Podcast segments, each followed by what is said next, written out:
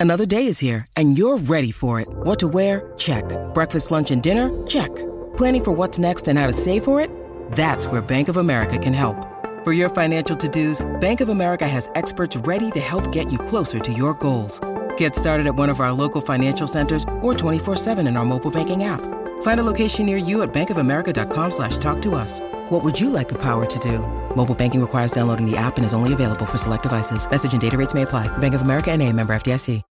When you need mealtime inspiration, it's worth shopping Kroger, where you'll find over 30,000 mouthwatering choices that excite your inner foodie. And no matter what tasty choice you make, you'll enjoy our everyday low prices, plus extra ways to save, like digital coupons worth over $600 each week. You can also save up to $1 off per gallon at the pump with fuel points. More savings and more inspiring flavors make shopping Kroger worth it every time. Kroger, fresh for everyone. Fuel restrictions apply.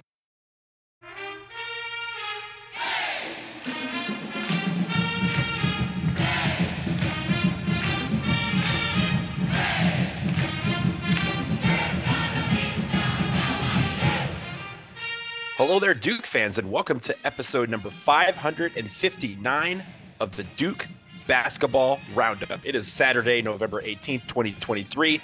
Duke back in the win column again with the win over Bucknell last night. We are here to talk about all of it in a very, very interesting way.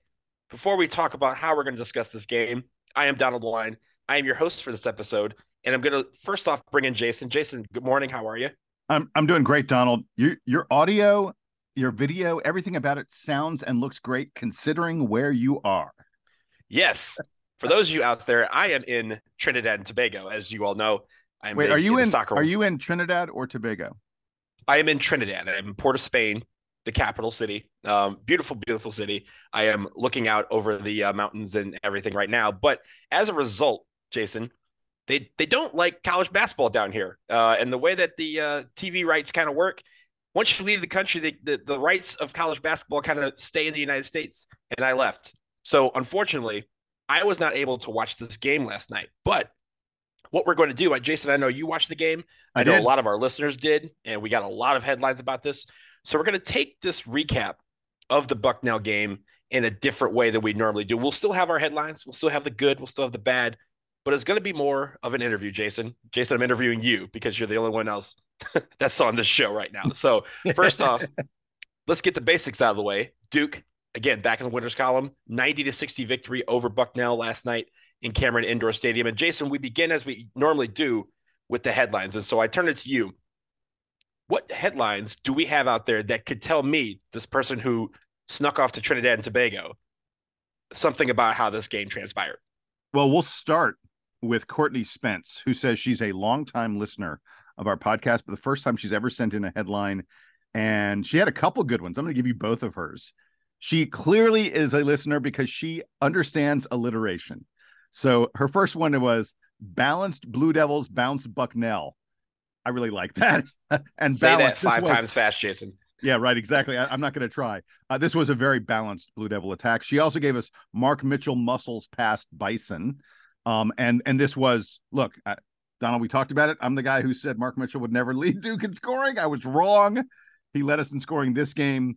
Uh, I, I think part of the story of the season so far is that Mark Mitchell is way more aggressive, taking the ball to the hoop than he than he was uh, last year, and, and and he did it again and again and again against uh, against Bucknell, and and that was a, a big part of Duke's success in this game. I also want to shout out. Um, uh, speaking of alliteration, Nick Soprano came gave us Devils duo McCain and Mitchell make mincemeat of Bison. I like that one a lot. Um, and we'll be talking about Jared McCain. I guarantee that. Chris Immershine provided flip slips, but Mitchell and McCain are muscle men as Devils buck Bison. Boy, just tons of rhyming and stuff like that there. And and Donald, you didn't get to see it, but I will tell you about the little scare that happened with Kyle Filipowski that ended up being nothing. And then the last one, last headline I really liked was uh, Nate uh, Damon, I hope I'm pronouncing his name right. It might be Damon. Um, the buck stops here, uh, making a, a, alliteration to uh, uh, Bucknell. The buck stops here. Blue Devils snap longest home losing streak of Jon Scheyer's career. Remember? Hey, you, got you got to start somewhere. Yeah, exactly. So yeah, Jon Scheyer's longest losing streak ends at one. uh, and let's keep it that way for a long, long time. Okay. Jason, we're going to switch to the good, and before we do that, I, I kind of want to start with that, you know, that elephant in the room. Again, I had been following the the game with friends. I w- obviously was not able to watch it, but I was still kind of keeping track of what was going on. And of course, my my phone blew up when Flip went down early in the game. Talk about that injury, or at least the the scare that we had, because he did come back in the game. I see that he did get ten points. Uh, was it something that was? Uh, do Duke fans need to be worried about Kyle Filipowski right now? No, I don't think so. It, it, look, it was uh, it was clearly a case where he was trying to post up. He had a guy on his back, and he kind of he, t- he turned his ankle. It did not look like a bad ankle turn at, at the time it happened. In fact, I was a little surprised they were uh, Stanley Borden and and one of the other guys. I wasn't I couldn't tell who it was. Uh, helped Flip sort of limp back to the locker room.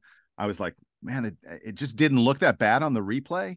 Um, I was a little surprised that he came back in the second half, that he came out for the start of the second half. He went down with about four and a half, five minutes to go in the first half.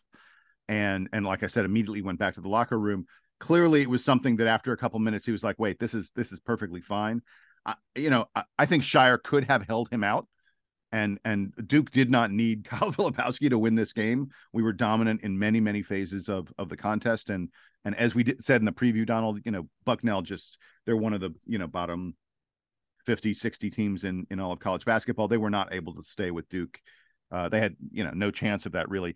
Uh, but but I think I think Scheyer wanted to get Filipowski back out there so he could so Flip could feel good and confident and not worried about the ankle at all. Um, look, we, we don't play again until Tuesday. I'm sure the team will will probably take at least one day off this weekend. And uh, you know, I, I, I it's nothing. It was nothing to worry about. It was kind of forgetful game for Filipowski. Other than that, um, you know, I thought he actually he played good defense, but but there wasn't a lot else about his game that really stood out compared to a few other guys. I mean, look, Jason, he had ten points, six rebounds, two steals, and a block. If that's yeah. if that's if that's calm, if that's a cold night for for Kyle Filipowski, was, I think yeah. a lot of teams would take that. Exactly. Um, but it, it, it is interesting, you know, when, when we're when we talk about the uh, the injury or at least the the ankle thing. You know, a lot of people were just like, "Oh no, flips down, flips down," and you know, like Twitter and all that stuff doesn't necessarily read or listen to reports. So I'm glad that you're able to provide me a little bit of context about how it happened and how he entered the game. And, and sometimes you do need to get back into the game if it's not that serious, just again, like you said, so you can have the confidence to say, like, hey, everything's okay. I'm going to be good. But I, I really, uh, uh, I'm really glad that he's okay. And hopefully we'll get, you know, a couple of days of rest from Kyle Filipowski. Let's move on to a lot of the good. And I know there was a lot to spread around, Jason. So I want to start with a, a stat that we've been kind of tracking so far this year rebounding 46 to 27. Duke out rebounds Bucknell. We talked about how they were a smaller team than teams we've usually faced, and of course, one of the bottom 30 in Division One basketball. But talk about how well some of these guys did, namely a lot of the guards, because I see a double double, and it's not from a big man; it's from Jared McCain. Yeah, exactly. Uh, uh you know, the big the big rebounding stats are that Duke out rebounded them on, uh, uh, you know, offensive rebounding wise just huge. We had 13 O rebounds. They only had five. We out we got 23 to zero. Duke won second chance points. Um, you know, it's sort of interesting. Even though we had the 13 offensive rebounds, our, our offensive rebounding rate was 37%, which is good, but it's not like it's super dominant. The place we were really dominant was on the defensive boards, where we had an 87% defensive rebounding rate. In this game, um, Bucknell missed 38 shots and Duke grabbed 33 defensive rebounds. That's, I mean, that is that's some serious work on the defensive boards. And you're right to to mention that the guards did a really, really nice job of helping out on the on the defensive boards. Jared McCain, uh, look, if you had Jared McCain as the first Blue Devil of the season to get a to get uh, you know, double digit rebounds, please take your ticket to the cash out window and and collect a very large prize because I don't think any of us expected that. He was he was going so hard on those defensive boards, was boxing guys out and and fighting dudes for rebounds. I saw I mean he really got up in the air and reached for them and uh it just seemed comfortable and confident doing that. I mean that's that's a huge huge deal for a young freshman guard who frankly is kind of playing out of position because he's been I, I, think his, you know, his future, you know, in the NBA, uh, uh, you know, people probably would expect at the college level is as a combo guard. and he's really he's being asked to play mostly kind of small forward. You know, more uh, you know he's a wing, but but he's asked to, to guard bigger guys, and he's playing sort of a bigger role at Duke than you might have expected at a, at a lot of programs, and and he's having no trouble with it at all. And he finally had the game where he broke out from distance, rained threes, five of seven from long range. Uh, a number of them were taken not like one step, but two or even three steps beyond the three point line. Jared McCain has unlimited. Jared McCain and Tyrese Proctor, both of them, like if you leave them open, you don't have to leave them open from 19 or 20. If you leave them open from 23, they're going up with it. And uh, and and both those guys had had really nice games shooting the ball. I, I especially like Jared McCain the way he rebounded from the game he had against Michigan State. You know, he's kind of had an up and down yeah uh, first few games, and, and again, that, he's a freshman. That freshmen are going to go through those those growing pains. But I do like how you again, it's not necessarily about how you perform, but how you respond to adversity.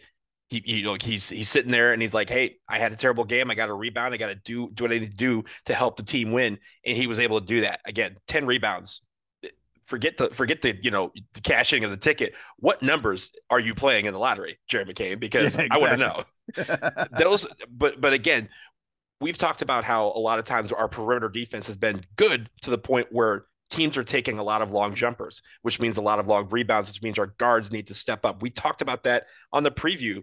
Uh, or at least the recap of, of the Sparty game and the preview for this game, we talked about how our guards need to step up and make it where it's a team event when it comes to rebounding. It sounds like that happened last night against Bucknell. Yeah, and and you mentioned the type of shots that Bucknell was taking. One of the things I had in the good that I think may have gotten overlooked a little bit by some people, you know, when you're looking at McCain getting all these rebounds and, and draining threes. Mark Mitchell had a big game. We'll we'll talk more about him in a second. To me, I thought Duke did an outstanding job on defense for the most part. And when we get to the bad, there's going to be a little thing I'm going to mention here where they didn't do a great job. But um, they forced LaSalle into bad, difficult shots almost this entire game. I thought uh, Kyle Filipowski and uh, and Ryan Young did a great job on Noah Williamson, the the uh, sorry, not LaSalle. I'm getting ahead of myself. The Bucknell big man who who who never got anything going at all for them. He's their second leading scorer, and he really he really couldn't get he wasn't successful on the blocks. He wasn't successful when he stepped outside. Our, our bigs did a great job on him, but but our guards, for the most part, were the story on defense. they forced LaSalle to work so hard, and and forced LaSalle to take lots of shots late in the shot clock. There was a ton of dribbling going on from LaSalle, and and I don't think that was by design. I think that Duke was doing such a good job with the perimeter defense that whoever had the ball for LaSalle, God, I keep on saying this LaSalle, Bucknell, Bucknell, Bucknell. I, God, you know who I'm talking about. Clearly, I'm prepared for the preview for LaSalle, our next game. Whoever was dribbling the ball for Bucknell was couldn't find teammates to pass it to, and we just saw. I mean, we saw them pounding the ball into the ground. Like, what am I going to do with this ball next? Repeatedly throughout this game, it was it was a very good defensive effort by Duke, and and and I think that defensive effort was largely led by the pressure on the perimeter. Jason, before we go to some of the other guys we're going to talk about in this good part, because there's a lot of good to discuss, there's a question that I have for you, seeing as you watch the game. There was a point in this first half where Duke was only up seven points. Then all of a sudden, uh, they went on a pretty nice run, it seems like, to get to the end of the half and make it where it seemed fairly comfortable at halftime is there a couple guys there that were the catalyst for that kind of run, or was it a, a, team effort? Again, you know, you mentioned the perimeter defense turning into offense. You mentioned second chance points, but is there a guy that stands out in some of these runs that kind of made it where where Duke fans were kind of like saying, "Hey, this might be a, a closer game than we thought." To wow, this is way more comfortable. We're good to go. Well, the cra- the, the surprising thing is a, a, lot of the run happened. The the late run that gave us a very comfortable halftime lead happened after Kyle Filipowski went down. Um, I feel like that both Ryan Young even though Young it wasn't his scoring. By the way, Young had an incredible game passing the ball. I'll get to that in a second.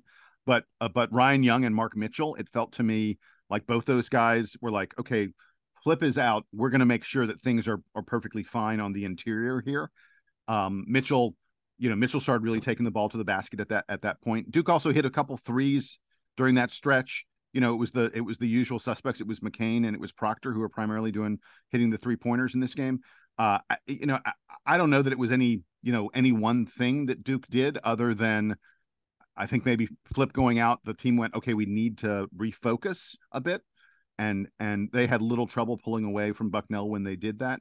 Uh, uh look, this was a game where Duke's outside shot was on, uh, I, and I don't think uh, you know we hit 38 percent from long range, which is good. Oh, boy, I'll I'll take 38 percent any day of the week for this blue Blue Devil team, but that's actually a deceptive figure because T.J. Power, Spencer Hubbard, and Neal Begovich all missed three pointers in mop up time. We went 0 of 6 on three pointers, like in the final, you know, three or four minutes when those guys were in there. So if you take those out, you know, again, not saying they're not part of the team, but if you take out those sort of mop up minute three point shots, Duke was 13 of 28 on three pointers. That's better than 46%. That is scorching, my friend. That is just tearing down the nets from long range. And they were good three point shots. Every one of them was open. Uh, we've been hearing and we, you know, we've speculated that this is going to be one of the better long range shooting teams that we've had at Duke in a while. And I think you really saw that happen in in this contest. And it also seems like, you know, going back to Jared McCain, it seems like a lot of that, not necessarily the pressure of being a good three point shooting team, but really just like as a team, it rested on him breaking out right? We've talked this whole year so far up to this point about how Jeremy McCain really hadn't broken out yet from beyond the arc. He was supposed to be the guy, you know, I picked him in the stats game to lead the team in three point percentage. And I thought a lot of people probably were assuming that Jeremy McCain was going to start knocking it down at some point, And that helps lift the team too. When you see a guy doing what he is on the court to do, essentially, it makes it where everyone gets that confidence to start hitting from downtown too. So the fact that he broke out last night is a great thing, not just for himself, but for the rest of the team because if they start seeing him knocking it down, then everyone's going to you know have that confidence and just jump on the back with him, and everyone's going to have. Uh, it feels like the you know the, the jar is like you know several inches wider than it normally is, and that's when start you know stuff starts going down. But Jason, one part of that, you know, a lot of teams when you have open jumpers is because you're being the ball is being moved into position where oh, yeah. everyone's open. A lot of assists in this game, 23 assists and 32 made baskets. Talk about the ball movement in this game. Uh, yeah, uh, look, eh, the the assist rate you mentioned 23 assists for a uh, it was almost 72% assist rate. I mean, that's unbelievable. And when you then put stack that up against the turnovers, only seven turnovers in this game. Duke had a 3.2 assist to turnover ratio. That's ridiculous. I mean, you know, um, the the report I got on the game from from the Duke Sports Information Department said this was Duke's best assist to turnover ratio of any game this year. I'm like, no, duh, three three point two. Really? we, we can math. That's a crazy. that checks out. Yeah, it's like that's a crazy assist to turnover ratio uh, for Duke to have in the game. Um, Caleb Foster led the team with six assists. Big big number from him. Tyrese Proctor had four, so we get ten assists out of our two point guards. I mentioned earlier Ryan Young had five assists in 14 minutes. Are you kidding me? Five assists in 14 minutes while you're playing center? That's just that's crazy from Ryan Young. And, and that's what we want from Ryan Young, right? Like we're not yeah. relying on him to get 10 points. You know, we're relying on him to maybe provide some rebounding, which, you know, I think helps, especially again when you mentioned when Flip was out. But it's really about him working the ball around. We've seen all summer long him being a part of the offense in a way where he gets the ball, you know, high key or, or maybe even low post and is finding his teammates for open threes or open looks to drive to the lane. We're, we're at our best when Ryan Young is passing the ball well. Yeah, and and the craziest thing about those three guys, those were our three assist leaders. Again, Caleb Foster has six, Ryan Young has five, Tyrese Proctor has four. That's a total of 15 assists out of those three guys. They combined for zero turnovers. we love that. I mean, come on. We love that. That math, yeah. that math is, is does not exist. Yeah, that's just that's, that is his turnover your three, leading, your three leading assist guys have zero turnovers. That's just outrageous. And deep tease, Donald. When we get to our play of the game, I'll be mentioning a Ryan Young assist. There's no I question what the play of the game I love was. It. You'll you'll you'll hear about it in just a little bit. Uh, hey, uh, the, I, I, just really quickly, but as we wrap up things in the good, I wanted to mention a couple players who stood out. We, we haven't talked enough about Mark Mitchell. Um, Duke is now 17 and one 17 and 1 in games where Mark Mitchell scores in double figures. Um, this was a career high for him, his 20 points. Look, his three point shot still looks bad. I'm just going to say it. His three point shot is just still, it's still too flat. But he's gotten so much more aggressive, as I mentioned, about taking the ball in the lane. He puts a, you know, he gets in there and just starts putting all those different spin moves on guys, and and he's finishing really, really well in in the paint. And I, I didn't, I didn't expect to see Mark Mitchell being as aggressive as he has been this year on offense. Um, when uh, you know, I've mentioned when I made my prediction that he would never lead the team in scoring, it was because I didn't think he'd be shooting as much as he is, and he is taking really good shots. And the other thing is, dude is getting to the free throw line and just making them again. And I, I need to look and see. I think he's like around ninety percent on his free throws on the season. Is just a, a, a really big number from Mark Mitchell. And then the last guy I wanted to mention, haven't talked about him at all so far, but I wanted to shout out Sean Stewart who had seven rebounds in 16 minutes, three offensive rebounds. Uh, there, there were a couple of his offensive rebounds where you just saw that he was. We talk about rebounding out of your area. You know, it's one thing to grab the ball when it comes to you, like like Jared McCain did a great job of grabbing the ball when it came to him. Uh, Jared McCain just isn't doesn't have the size. He doesn't have quite the athletic ability to be a guy who like, oh, it's seven feet away from me. I'm going to beat everyone else to that ball. That's what Sean Stewart is. There were a couple rebounds I saw I saw Sean Stewart get like offensive rebounds, long rebounds, where you're like, oh, that's who's I wonder who's going to get that one, and you're like, oh wait, I don't need to wonder. Sean Stewart is getting that one. He is really, you know, he really goes after it. Uh, he also had three steals in this game. And look, I want to be clear. I've said this before. He's still he's still like a puppy dog out there, you know, but he's running around with boundless energy. He's unsure where to go, but he has unbelievable energy. And when he gets a little more discipline, when when we teach our puppy dog exactly, you know, don't pee over here. Let's go outside before you pee, okay? When we teach our puppy dog a little bit more, Sean Stewart is going to be a devastating. When he gets a little more discipline to his game, he is going to be a devastating basketball player. I'm going to go ahead and say it right now. I mean, that dude is just he's going to take he's going to take over games at time because of that athleticism. But but in the meantime, he's going to have games like this where look, he grabbed all. He had four fouls, by the way. You know, he's like too aggressive. He had four fouls in 60 minutes. If we played him as a regular more often, he would foul out of games. Um, but uh, you just see you see what could happen from this guy, and and I was so excited by it.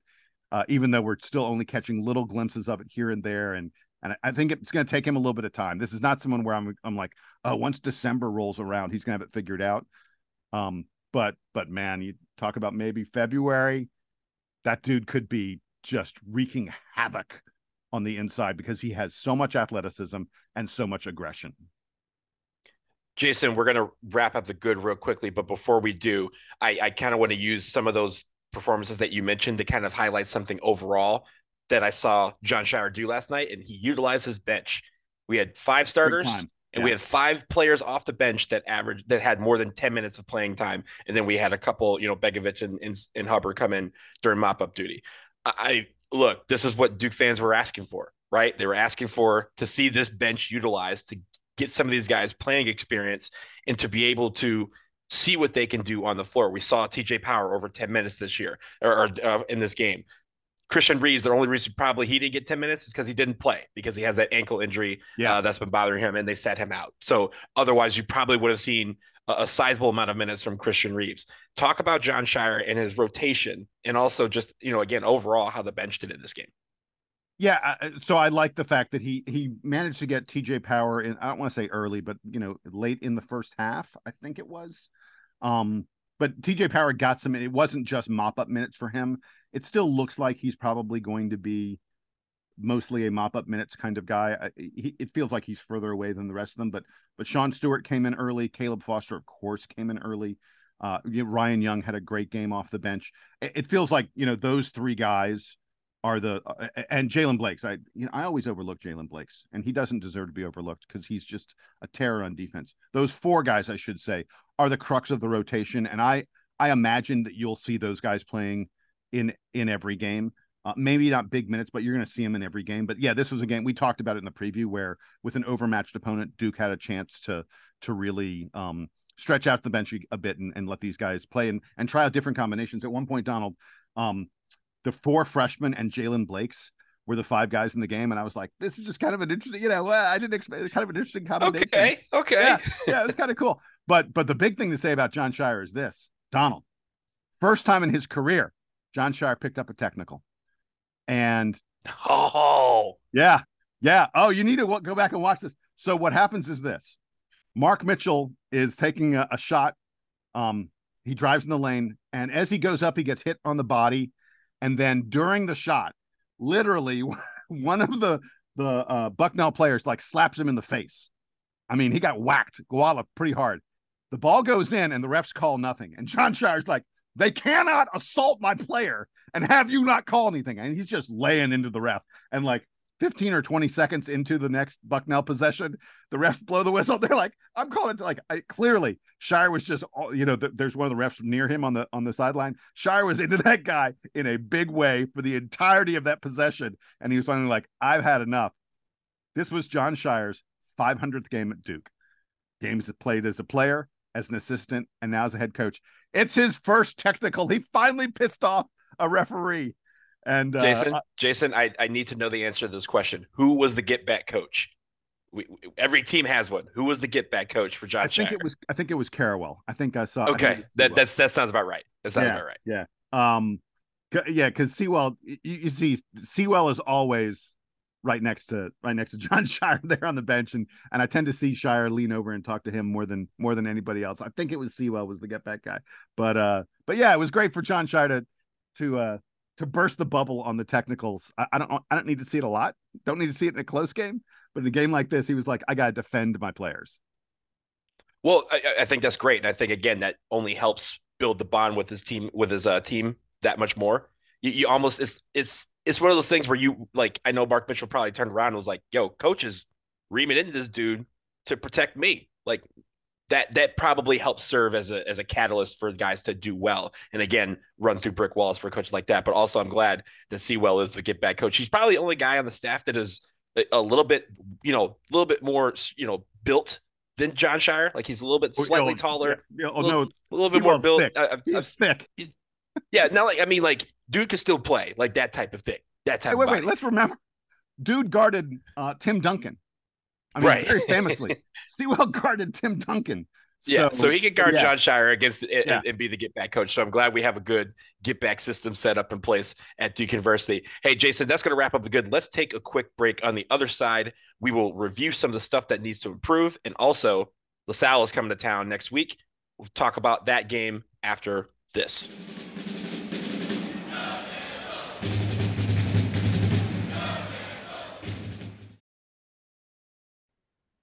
This episode of the Duke Basketball Roundup is sponsored by BetterHelp. Springtime is the season that's supposed to feel like a new beginning. We have better weather, and it feels like everyone gains a boost of energy. However, for many, leaving winter behind doesn't always mean that their mood lightens up with the extra sunlight. We all carry around stress, and that stress can build as more events get added to your calendar. That's certainly true, Donald. And with the amount of social gatherings increasing with the improving weather and more daylight. There's more pressure to be on when you're interacting with family, friends, coworkers, even strangers, even when stress has you a little bit down. And for some, getting advice from a therapist can help you tackle some of that stress without affecting you or the people you care about. That's what BetterHelp is all about. It's entirely online and it's designed to be therapy that's convenient, flexible, and suited to your schedule. You just fill out a brief questionnaire and get matched with a professional licensed therapist. And you can switch therapists anytime you want. So if you're thinking of starting therapy, give BetterHelp a try and find your social sweet spot. Visit betterhelp.com slash Duke Roundup today to get 10% off your first month. That's betterhelp, H-E-L-P slash Duke Roundup.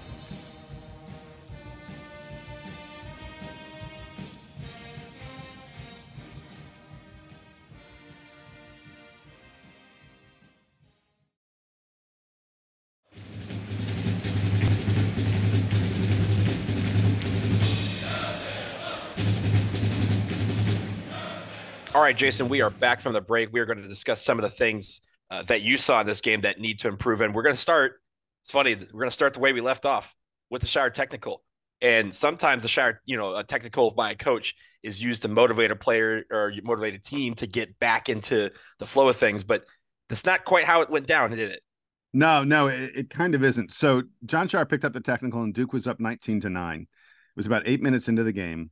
And up to that point, Duke had done a great job on Jack Forrest. You and I talked extensively about Jack Forrest in the pregame.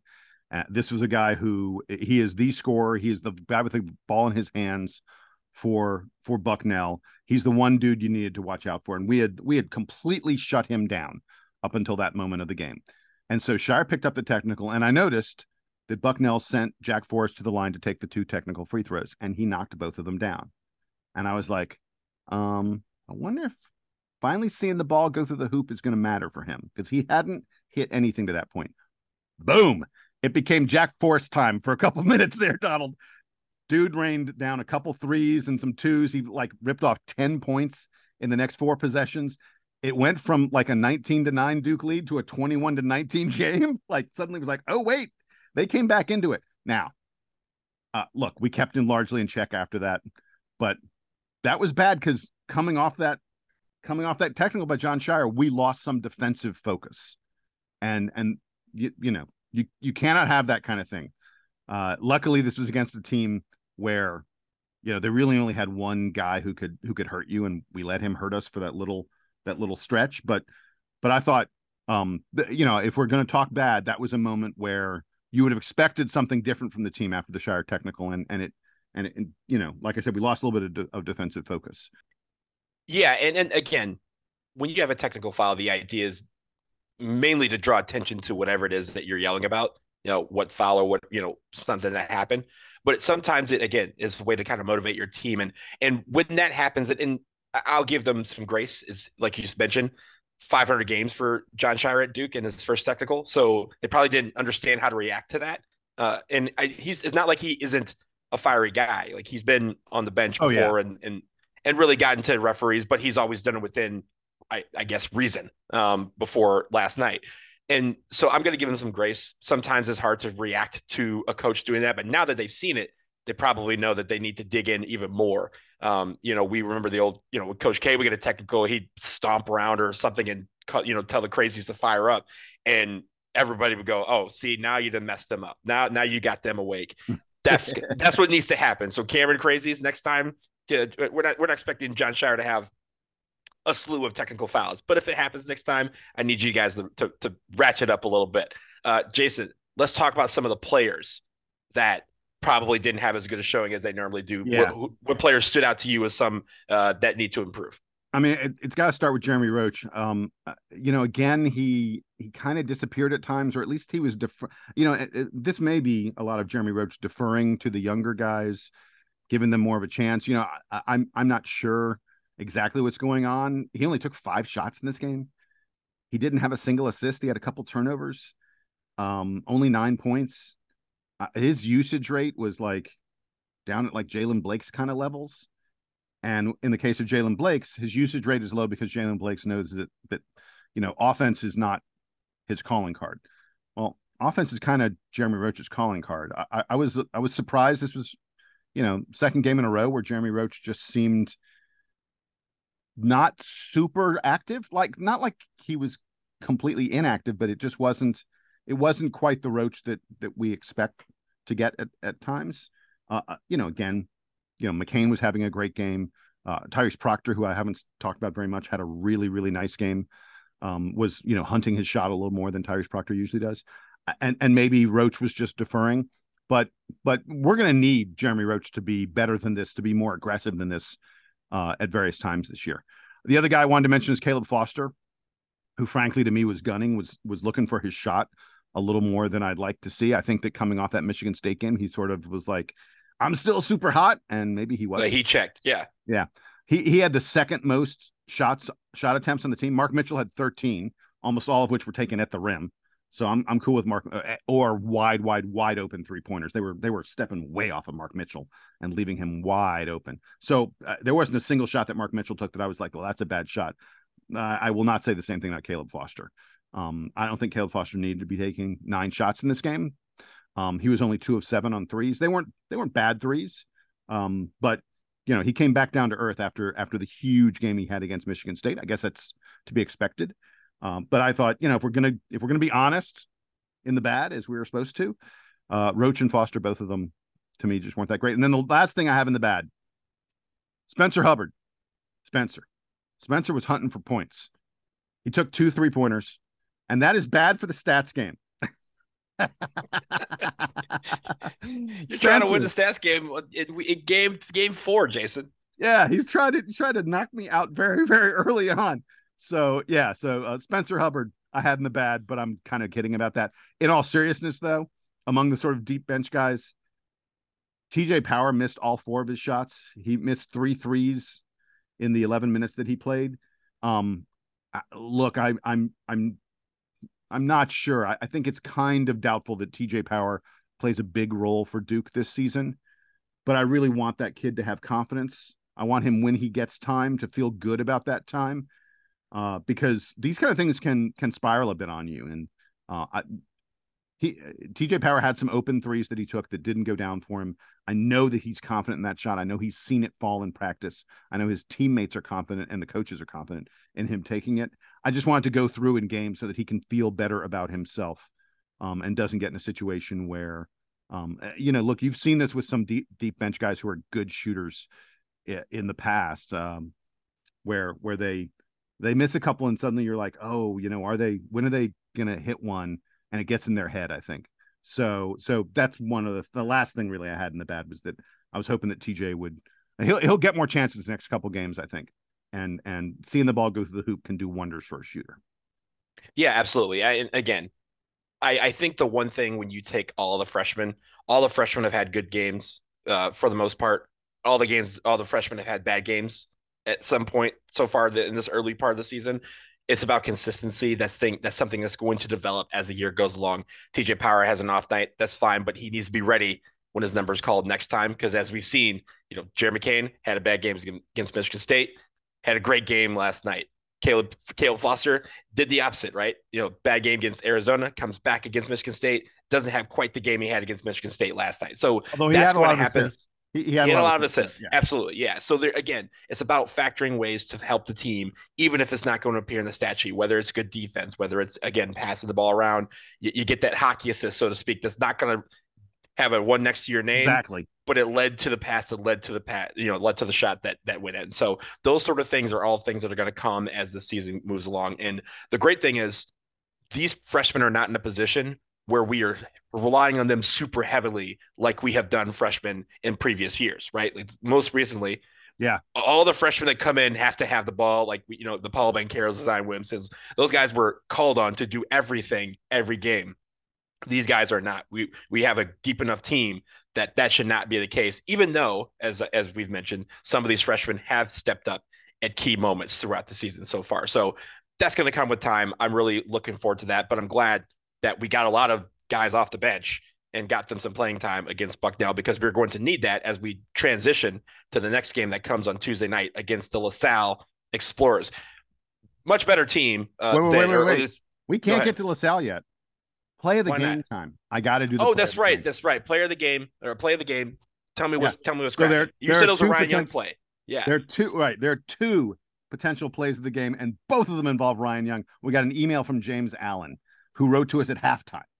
At halftime, he says halftime, and we already know the play of the game. Donald, at one point in this game, late in the first half, Ryan Young got a steal in the open floor, like anticipated a pass coming to the to the big man, and just sort of stepped in, knocked it away, picked it up, and went the length of the floor for a dunk. And James Allen was like, "That's the play of the game. Done." Done. He's like, I don't need to see anything else. I already know. He'd be right, except there was a play in the second half. Tyrese Proctor drives the lane, dishes to Ryan Young. The entire defense, you know, turns their bodies, their heads. They're like, oh, Ryan Young. And Ryan Young then gives it back to Foster. It was like a touch pass. It was mm-hmm. it happened so fast. For some reason, these idiots on ESPN did not show us a replay. This happened so quickly. It was unbelievable. Proctor to Young, back to Proctor, and then Proctor laid it in uncontested. Ryan Young, that pass was so sweet. It's one, I, I can't believe a center made that pass. It just shows you Ryan Young's skill. To me, that we got about we got about seven emails suggesting plays of the game. Some people were talking about Ryan Young's steal and and, and um, breakaway dunk. I think, and the majority of the uh, people who wrote to us think that the Proctor Young Proctor assist was the play of the game, and they are right. Look, if he's taking some of his game from Nikola Jokic, who likes to do those Yeah. touch passes all the time, I'm with it. I think rest of Duke Duke, uh, Duke fans would be uh, be okay with that too. And, and that leads me, Jason, uh, as we wrap this up. Again, thank you to everybody who sent in headlines. Thank you to everybody who continues to send in uh, their analysis of the game. Continue to do that. DBR podcast at gmail.com. As games happen, send us your headlines. We will read our favorite ones on the show. But you know, now we got to go to the next game, which is Yep. the LaSalle Explorers. That is on Tuesday night. They are ranked 193rd in KenPom, so much better than uh, than Bucknell. But you know, to be frank, most teams in college basketball are better than Bucknell. So we have to Yeah. look out for uh, the LaSalle Explorers. Jason, real quickly before I give it to you for analytics, LaSalle 3 and 0 in the season so far. Um, they play Southern Indiana tonight. Uh, so we, we cannot talk about that game yet, but they have beaten Drexel. They've beaten Northeastern. And of course, they've beaten Bucknell in this Blue Devil challenge thing. So Yeah, by the way, that, that that Drexel win's a pretty nice win. Drexel's a pretty decent club. Yes, yes. Um, and Drexel's, uh, you know, always one of those. Again, when we talk about some of these non-conference opponents, it's about have they beaten teams that you've heard of? And yeah, most people when they hear Drexel, they go, "Oh, okay, that's a decent team." And again, Big Five in Philadelphia, one of the you know premier rivalries. Like, Actually, Dre- Drexel's not in the Big Five. We're gonna get to that. they're not the Big Five. Oh, okay, yeah, never mind. not. I'll Um, tell you who the Big Five is because because there's a actually. Let me get just go. Can I go ahead and do this? go ahead, really go quick? ahead, go Yeah. ahead. So LaSalle is coached by Fran Dunphy. Yes, You're You're like Fran. I know that Fran name. Dunphy, Temple. Yeah, Yeah, and Penn. He started Mhm. at Penn, was then at Temple. Now he's at LaSalle. By the way, he graduated from LaSalle. Like he, you know, this is his alma mater. He is the only coach to coach three of the five Big Five schools. Literally, the dude's been a head coach for like it's like 30 years, close to 30 years, and it's all been at schools in Philadelphia. He's never had to move. yeah. Uh, but the other the other Big Five schools are Villanova and St. Joe's. St. Joe's. um, yes. Yeah, yeah. So the Big Five is Penn, Temple, LaSalle, Villanova, and St. Joe's. But Fran Dunphy is the only guy to coach at three of the five Big Five schools. He's a hell of a coach.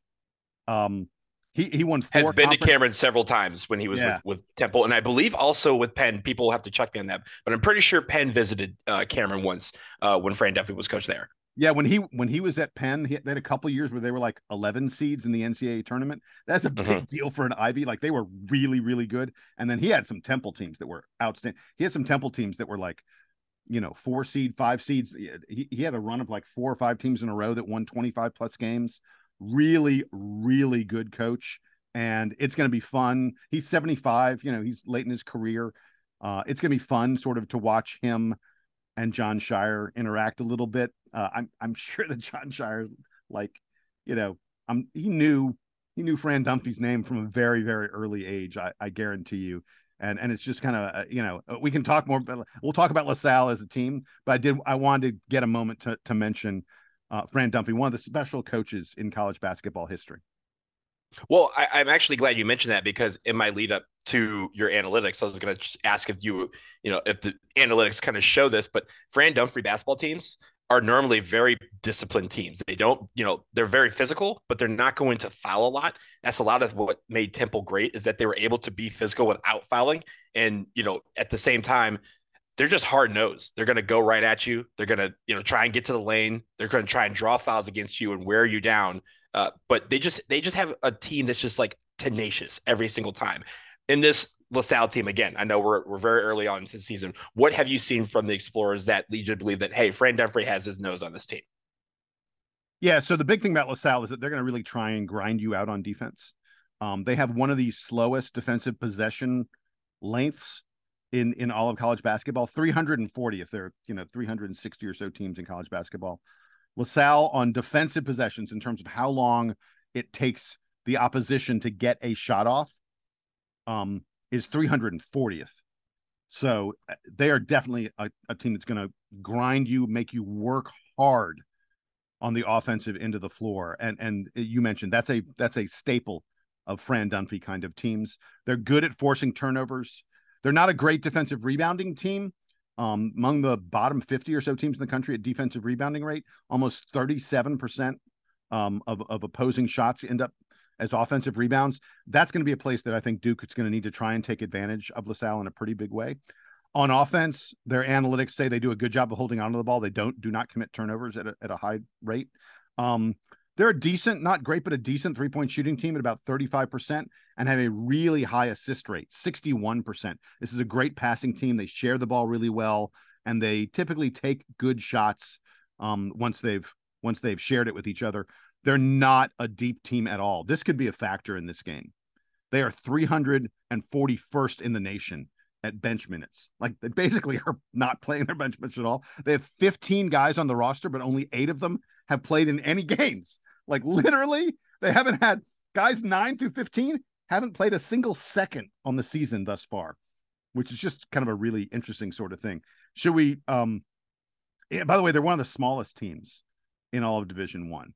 Like, you know, that's another analytics kind of thing in terms of, you know, if you look at minutes played and the height of everybody and how they're playing those minutes, they they they will have a really tough time with Duke's size. Uh, one of the first things you look at when we're playing one of these, you know, smaller conference teams is, oh, do they have do they have the size to match Duke? LaSalle really, really doesn't.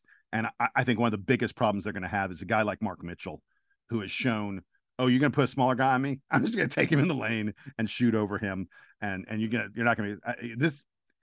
Crazy as it sounds, this could be another big game for Mark Mitchell, I think, because they just don't have the size to guard him also the guards. I mean, the guards that they start are six one and five eleven, and the guards that we're starting are six six three at, a Jeremy Roach, and then the rest are like six five or six four. Like yeah. we have, we're going to have some trees. And, and, the thing about that, usually when you have smaller guards, that means they're going to try and swipe at the ball, right? So you got to take care of the basketball. That's the first step uh, for our guards. But also, as you mentioned, down low, they have a guy that's six ten, I think a guy that's maybe six eight, and after that, it's six five, six one, five eleven. Like not a lot of size on this team.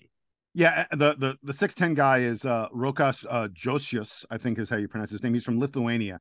They they really don't use him on offense at all.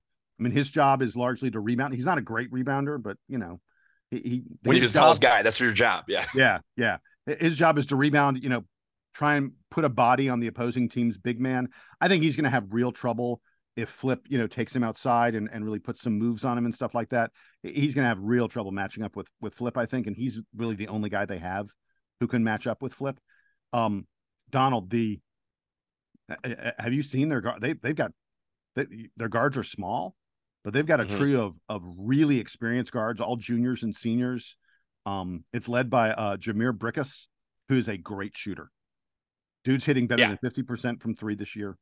He hit like almost 40, 38, 40% last year. Um, hits a high percentage of his two two point shots, averages 17 plus points per game. They've also got a guy in the wing, Anwar Gill. Um, doesn't take a lot of outside shots. Not a good outside three point shooter, but really good at taking the ball in the bucket, taking it in the lane. Scores about 12 points per game. The guy to watch out for, who I think this is the really interesting thing, is Khalil Brantley. And, and Brickus, Brantley, and Gill are the three guys who have the ball in their hands the most. Uh, so Khalil Brantley averages right around 12 points per game. He's a terrible shooter. if this guy was Volume on shooter. my team, I would have no hair. I would look like you. You're bald. I have hair. I would have no hair because I would have pulled it all out. Khalil Brantley d- uh, is not a good three point shooter, doesn't take a ton of threes. He takes a ton of mid range to long range shots that are not three pointers. Super inefficient. Like He's hit, he's hitting less than 40% of his two point attempts this um in his career. And he's a high usage player. Like, I, I don't understand. You know, like this year he's averaging 13 points per game, hitting just 36% of his shots. If you can only hit 36% of your shots, why are you shooting so much that you're getting like 13 plus points per game? He's he's just I, I'm gonna be real interested in seeing what Duke does with him. There's a piece of me that's like, let Khalil Brantley take as many bad shots as he wants. it is worth noting uh, I mentioned Brickus, Brantley, and Gill. All three of those guys average better than four assists per game. We talked about the fact that this is a team that moves the ball around really well. And those three guys are the guys with the ball in their hands, and they're the guys who are passing it all over the place. You know, there's another guy that I want to highlight that you didn't mention uh, is Andres Marrero from three point land. He's also as good. Um, you know, he he's shooting 58% from three so far. So him and Brickus are going to be the guys. Um, Marrero's not a guy that's going to be involved in the offense that much, but when he is in the game, that is what he's looking to do is is fire from deep. So uh, it's again the perimeter defense is going to step up in a big way. I also think uh, I also think when it comes to our big men, I, again we may see a lot of Sean Stewart in this game. We may see a lot of TJ Power in this game. Like those guys, again, gaining confidence against a team like this is only going to help.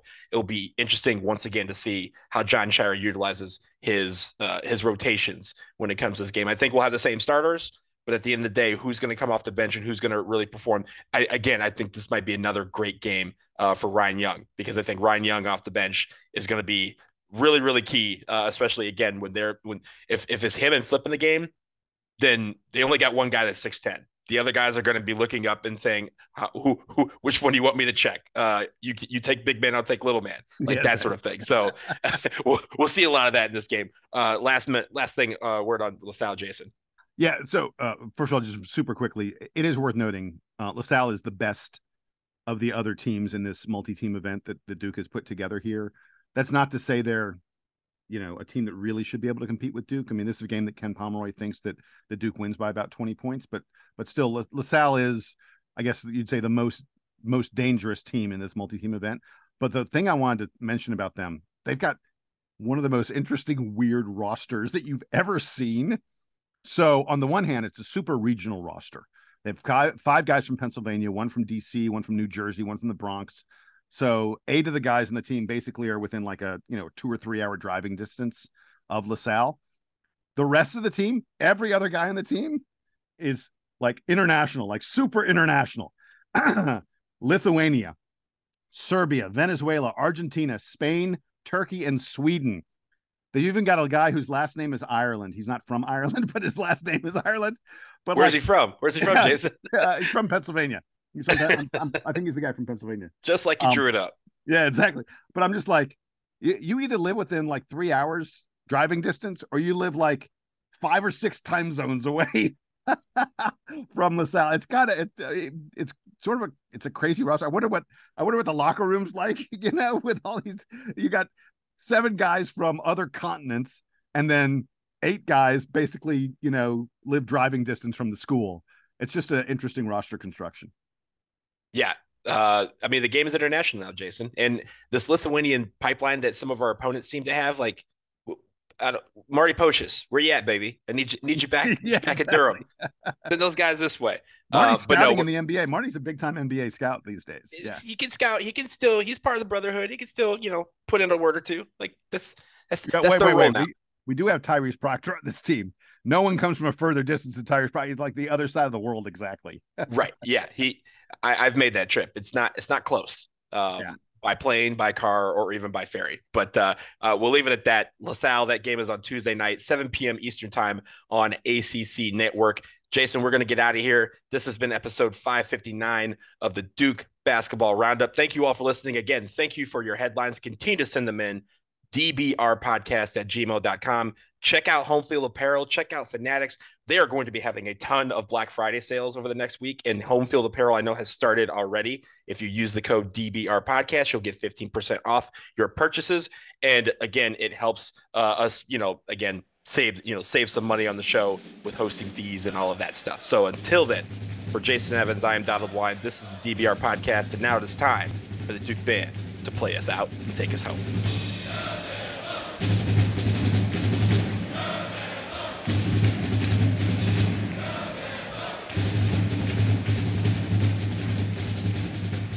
Hey, just super fast. Uh, mm-hmm. what, what's it like down there? Have you been to Trinidad before? Yeah. So this is my third time here, and uh, I was so Jason. The last time I was here was the game that we don't talk about. Um, oh yeah, like with World Cup qualifying, right? Yes, um, 2017. I was at that game. Um, so it's been. I mean, all all that aside, this island is beautiful. Um, really, really enjoyed down here. So I got in yesterday. We didn't do much yesterday except kind of hang out at the hotel. We might get out, kind of walk around today, but um, it's not like a beach uh area, right? Like we're kind of like we're huh. it's an industrial yeah. city. There is a beach on the other side of the island called Maracas Bay. Is one of the more beautiful beaches in the entire Caribbean. We may do that on Sunday. We've done it each time we've been here, so we may do that tomorrow. But uh, yeah, the game's on Monday, and then I'm on the you know red eye on Monday night heading back to the states. So you you say we like there's a crew of like how, how, many folks like are like you and come to like every U.S. national team game? Uh, we have probably 20 here so far. There's more coming. So we usually have a nice, decent group. Going on away trips is so much fun because it's like hey, do you like travel? Do you like soccer? You could do both on this trip. And people like, ah, it sounds great. I'm in. Um, so it's been very pretty cool. A bunch of us were on the same flight down with the uh, we were on the flight down with the Trinidad and Tobago team, um, going from Austin to here. Uh, Oh, okay. because they Yeah, don't yeah. fly charter. Yeah. So, but they had to fly through Miami. And uh, which is this thing is that flight was at 517. And we were like, man, I know I'm tired. And I can't imagine how they feel. They played a game last night and now they're on this 5 a.m. flight stuck with us going to Trinidad and Tobago over the course of like 10 hours. So, um, but yeah, so we're going to actually, it's about the time for me to hit the pool right now.